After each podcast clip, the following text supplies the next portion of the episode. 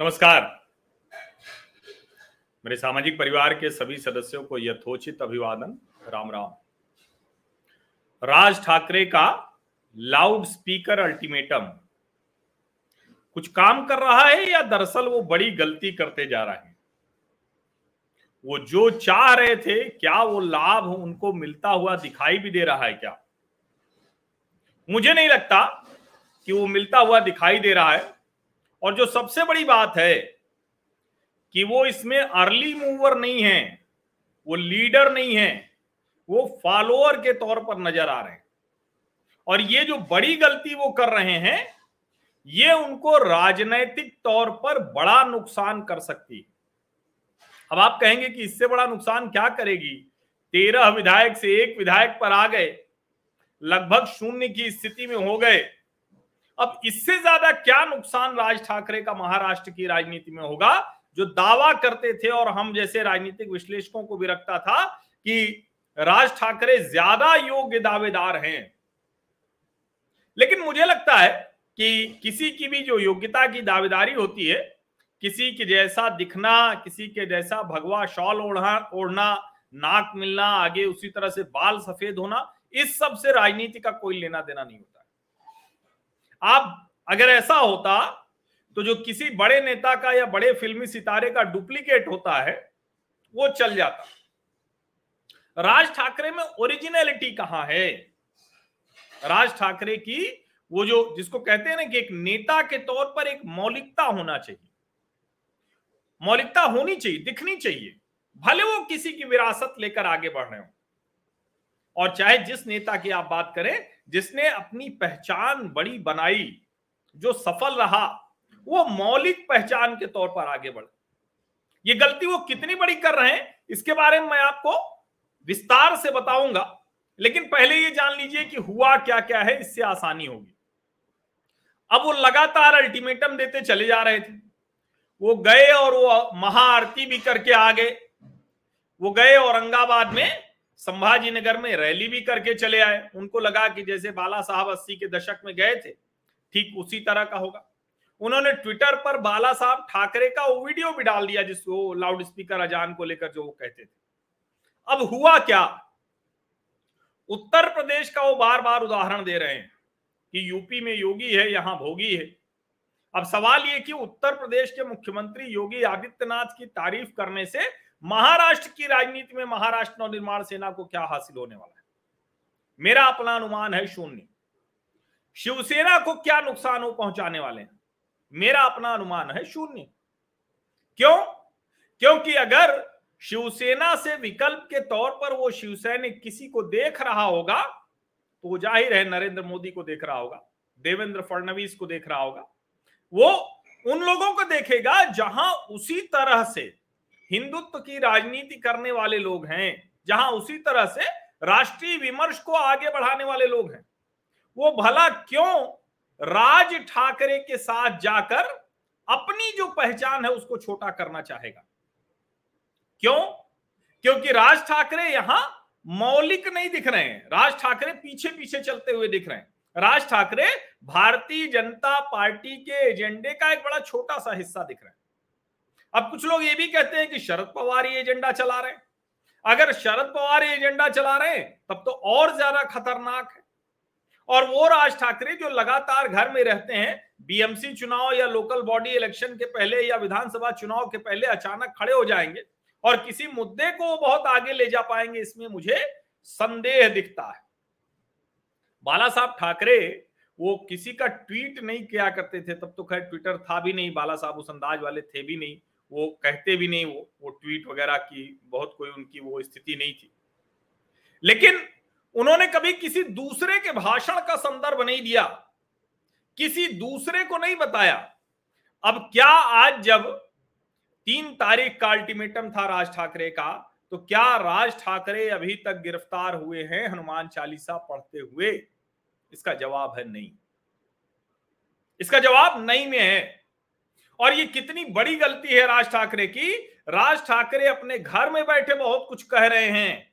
सुबह से क्या कुछ हुआ है, सुबह से क्या, जब से ये सब चल रहा है अब तक ज्यादातर जगहों पर लाउड स्पीकर जो मस्जिद में थे, जो अजान जहां कह रहे थे, वो सब या तो हटा दिए गए और या तो उनकी आवाज धीमी कर दी गई। विशेष करके परभणी, उस्मानाबाद, हिंगोली, जालना, नांदेड़, नंदुरबार, शिरडी, श्रीरामपुर, ये हो गया, ये सरकार ने कर दिया। इसमें राज ठाकरे का कोई प्रभाव तो दिखाई नहीं। वो भले कहे कि हमारी वजह से ये सब हो रहा है, राज्य सरकार ने बाकायदा नोटिस दे दिया है सभी लोगों को कि जो सर्वोच्च न्यायालय का निर्णय है वो करिए। अब अभी तक सुबह से करीब करीब 250-300 महाराष्ट्र नवनिर्माण सेना के वर्कर गिरफ्तार हो गए, पुणे में, मुंबई में, अलग अलग जगह पर।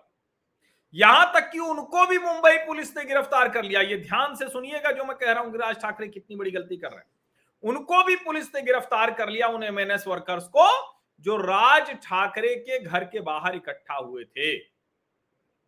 यानी नेता घर में बैठा बयानबाजी कर रहा है, कार्यकर्ता पकड़ा जा रहा है, गिरफ्तार हो रहा है, और ये किसी भी पार्टी के लिए सबसे खराब स्थिति होती है।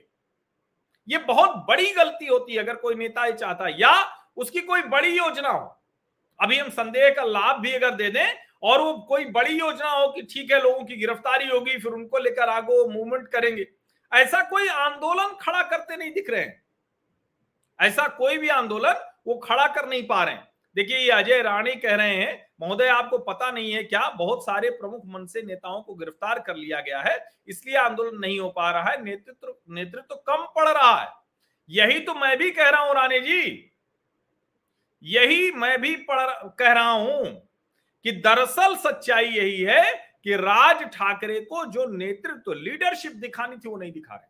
और किसी भी नेता को जब विशेष करके उसकी राजनीतिक हैसियत कम हो रही हो, जब विशेष करके वो इस तरह के पारिवारिक झगड़े में फंसा हुआ हो, ऐसी बयानबाजियों से कुछ नहीं होता। शिवपाल यादव बहुत बड़े नेता थे, शिवपाल यादव के सामने अखिलेश यादव कुछ भी नहीं थे। मुलायम सिंह यादव अपने जीवित रहते सब कुछ करते देखना चाहते थे। उन्होंने कहा कि मैंने खुद अपने से मुख्यमंत्री बना दिया अपने बेटे को, दुनिया देश में किसी ने नहीं किया। अपने भाई से धीरे से उन्होंने सत्ता इधर टिल्ट कर दी, इतना कुछ हुआ। मुलायम सिंह यादव शांत रहते थे, लगता था उनका वरद हस्त शिवपाल के ऊपर है। लेकिन शिवपाल चूंकि पूरे प्रदेश में आंदोलन खड़ा करने की स्थिति में नहीं थे, पार्टी की नब्ज नहीं भाग पाए, हो गया काम खत्म हो गया। प्रगतिशील समाज पार्टी बताई, कुछ उसका परिणाम नहीं निकला। वही स्थिति यहां है, मन से बनाकर 13 विधायक से 1 विधायक पर आ गए और कोई लीडरशिप नहीं दिखी। अभी भी वो जिस जगह पर, जिस जमीन पर लड़ रहे हैं, वो भारतीय जनता पार्टी की जमीन है, वो मनसे की जमीन ही नहीं। और अगर लड़ना भी था तो भारतीय जनता पार्टी के इस मुद्दे को उठाने से पहले लड़ना था। उत्तर प्रदेश में योगी आदित्यनाथ ने अगर वो मॉडल खड़ा किया है और उस मॉडल को जनता पसंद कर रही है, तो महाराष्ट्र के लोग कहेंगे कि देवेंद्र फडणवीस को मुख्यमंत्री बनाओ, भारतीय जनता पार्टी का नेता है। वो क्यों कहेंगे कि राज ठाकरे को बनाओ? और देवेंद्र फडणवीस चुनौती देते हैं, हनुमान चालीसा पाठ करते हैं, कहते हैं हमको गिरफ्तार करके दिखाओ। भारतीय जनता पार्टी स्वतंत्र वीर विनायक दामोदर सावरकर के लिए सदन में भिड़ती है। राज ठाकरे ने क्या किया? कहां सड़क पर आंदोलन दिखा, आप बताइए। और ये जो कह रहे हैं, ये जो अभी हमारे एक सामाजिक परिवार के सदस्य ने टिप्पणी की, ये बड़ी बात है। अगर मनसे के नेताओं की गिरफ्तारी हो गई, और संजय राउत ने जिस अंदाज में कहा है, ये तो राज ठाकरे और उनकी पार्टी के और खोखलेपन को उजागर कर देता है, ये समझिए। क्योंकि संजय राउत कह रहे हैं कि ये शिवसेना का राज है, यहां किसी और का राज नहीं चलने वाला है। अब संजय राउत भी राज ठाकरे को अगर इस तरह से चुनौती देने की स्थिति में हो गए हैं, तो आप समझिए कि क्या स्थिति है।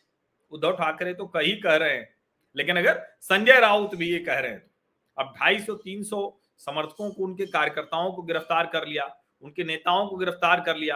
और उन्होंने मीडिया को कहा है कि मैं पूरे प्रदेश से, हर जगह से मुझे खबरें आ रही हैं, फोन आ रहे हैं कि मेरे वर्कर्स को गिरफ्तार कर लिया गया है। जो कानून का पालन कर रहे हैं उनको गिरफ्तार किया जा रहा है, जो नहीं कर रहे हैं वो फ्री घूम रहे हैं।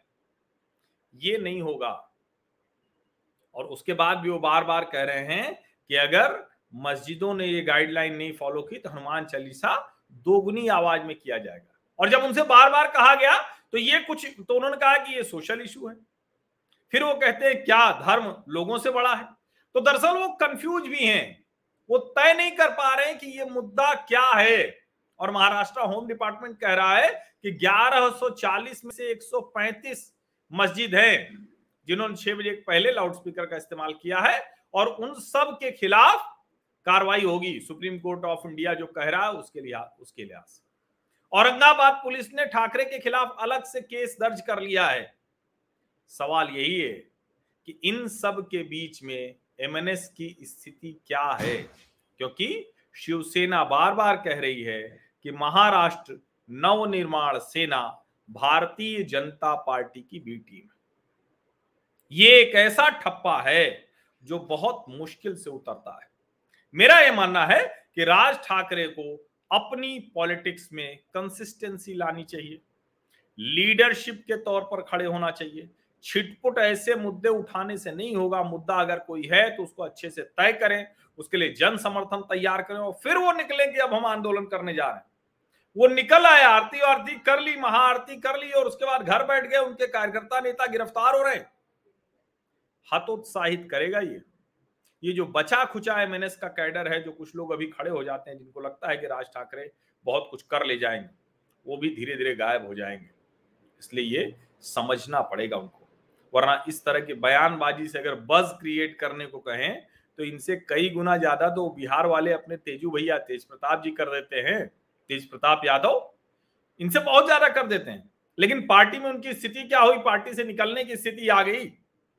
लीडरशिप मतलब स्टैंड लेना, लीडरशिप मतलब कार्यकर्ता के आगे खड़े होना। कार्यकर्ता को आगे करके पीछे बैठे रह जाना ये लीडरशिप नहीं होती। ये बहुत बड़ी गलती राज ठाकरे कर रहे हैं। अगर वो समझ पाएंगे तो शायद उनका राजनीतिक जो भविष्य है वो बेहतर होगा। नहीं समझ पाएंगे तो वैसे भी मनसे के लिए बहुत कुछ राजनीति है नहीं, जो बची खुची है वो भी खत्म हो जाएगी। बहुत बहुत धन्यवाद आप सभी लोगों का। और मैं फिर से कह रहा हूं कि यहाँ उद्धव ठाकरे और शिवसेना ज्यादा बेहतर राजनीति कर रही है, मजबूत राजनीति करती दिख रही है। तो अगर जिसको कहते हैं ना कि नेता के तौर पर जब कोई देखेगा तो उसमें उस वाले कैटेगरी में तो फिर वो उद्धव को चुनेगा। अभी तो राज ठाकरे को चुनता नहीं दिख रहा। जब दिखेगा तो मैं भी कहने लगूंगा, क्योंकि मैं किसी पार्टी को, किसी नेता को बढ़ाने बचाने वाला व्यक्ति नहीं हूँ। राजनीतिक विश्लेषक हूँ, पत्रकार हूँ, मेरा बस इतना ही काम। बहुत बहुत धन्यवाद।